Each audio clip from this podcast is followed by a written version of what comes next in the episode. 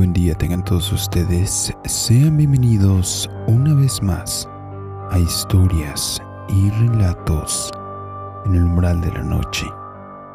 Les habla Draco TRX trayendo para ustedes un relato más.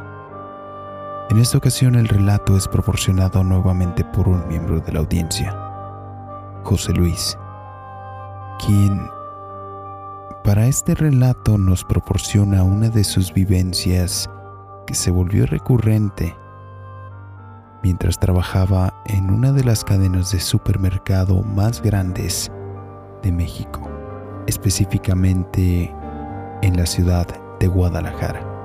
Espero que esta historia les robe un escalofrío y les erice la piel. Así que pónganse los auriculares, suban el volumen y apaguen la luz, porque están a punto de escuchar historias y relatos en el umbral de la noche. Comenzamos.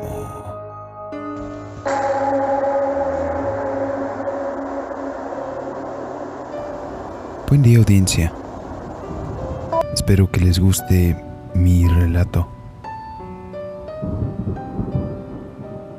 Corrí el año de 2013 y recién había iniciado a trabajar en una de las grandes cadenas de supermercado mexicanas.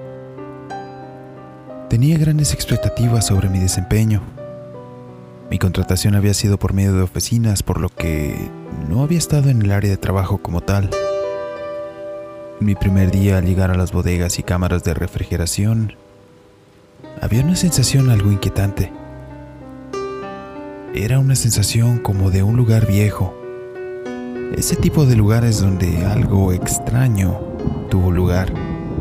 Después, conforme convivía con los empleados más longevos, las afirmaciones de que ahí en esa sucursal pasaban cosas raras no eran ajenas entre dichos empleados.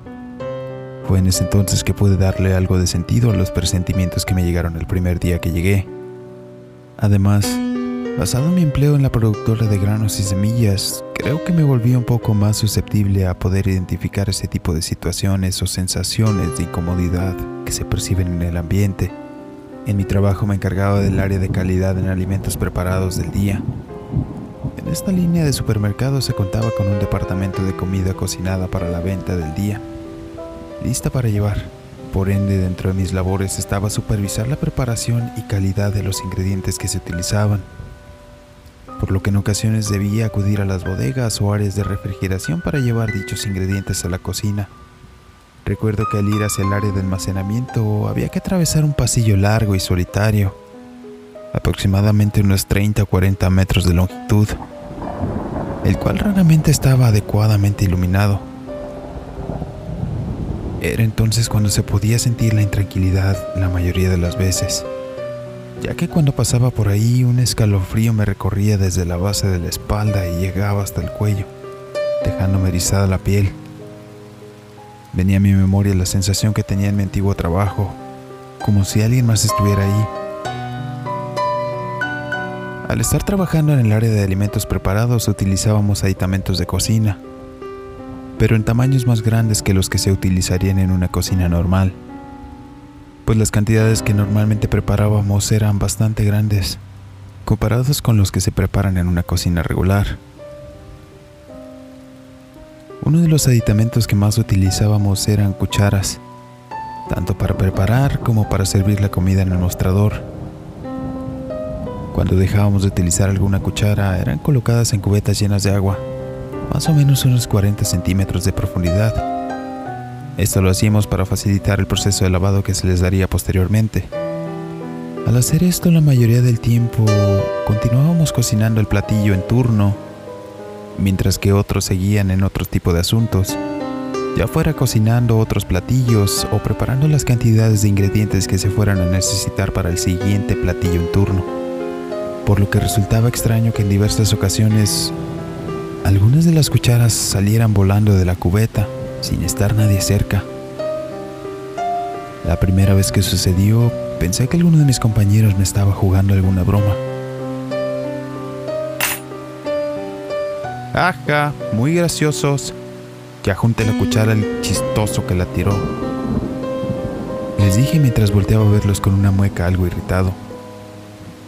lo que me dejó intrigado, pues todos seguían en sus actividades. Así que junté la cuchara y noté que algunos empleados más antiguos estaban murmurando algo. Eso pasa seguido. A veces se botan solas, dijeron al terminar el murmullo. Me vino el cuerpo un ligero escalofrío. Tenía sentido hasta cierto punto. No era normal que el ambiente se sintiera intranquilo la mayoría del tiempo, sin tener alguna razón de ser. Algunas veces debía quedarme hasta muy tarde por ser el encargado de calidad. También debía cerciorarme de que los insumos que quedaban disponibles durante el día fueran suficientes para el día siguiente. Y de no ser así, hacer la lista para solicitarlos lo más pronto posible y así poder disponer de ellos. Al tener que quedarme más tarde que algunos otros, llegué a presenciar otro tipo de sucesos extraños. Algunos cuando lo recuerdo aún provocan escalofríos.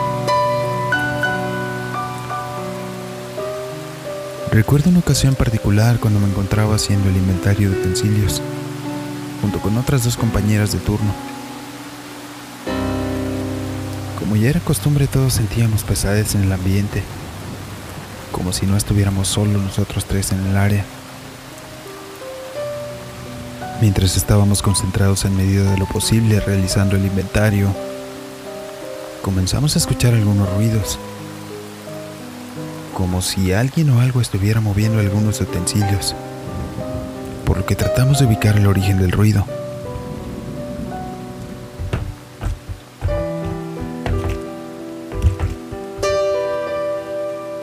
Caminamos por algunos pasillos de anaqueles sin ver nada raro.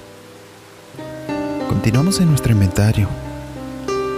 Al poco rato escuchamos otro ruido. Este era diferente. No sonaba tan tosco. Era como si algo estuviera provocando algún rechinido.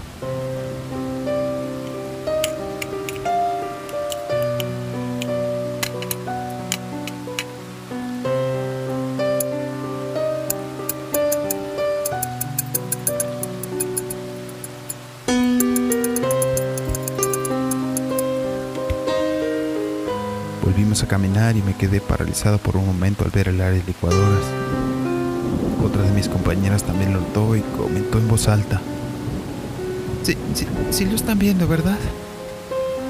Sí, respondimos nosotros dos.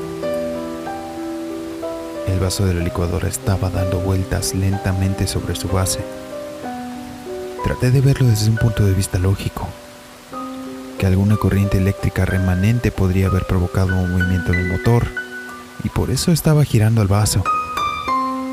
Al acercarnos nos cercioramos de que el enchufe estaba desconectado.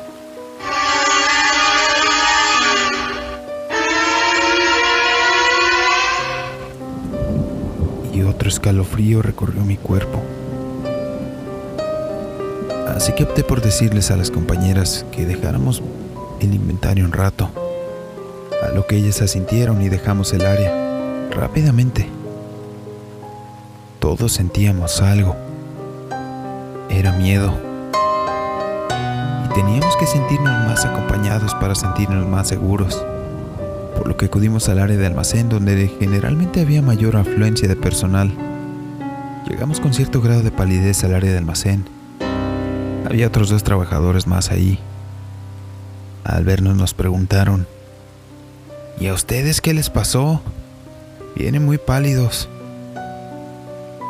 Comentamos lo que nos pasó y condescendieron con nosotros. Con cierto grado de ironía en su voz, comentaron, eso no es la primera vez que pasa algo por el estilo. Aquí también nos suelen pasar cosas. A veces nos mueven los costales o escuchamos pasos entre las tarimas, pero hasta ahorita no nos ha tocado ver ningún bulto.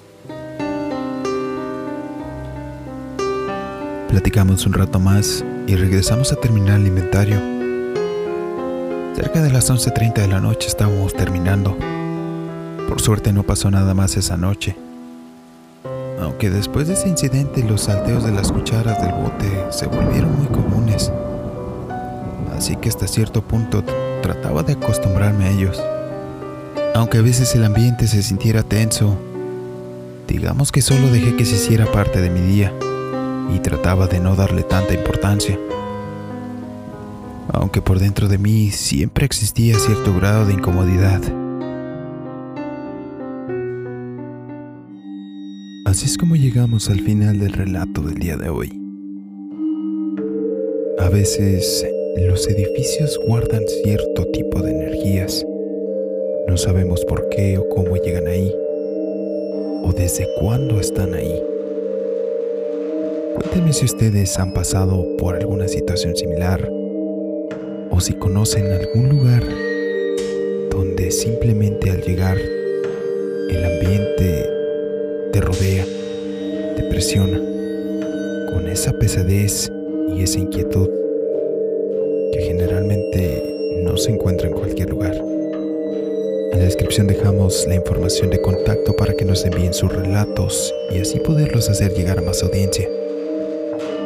No olviden suscribirse, darle un like y compartir si les gustó. Yo soy Draco TRX. Muchas gracias.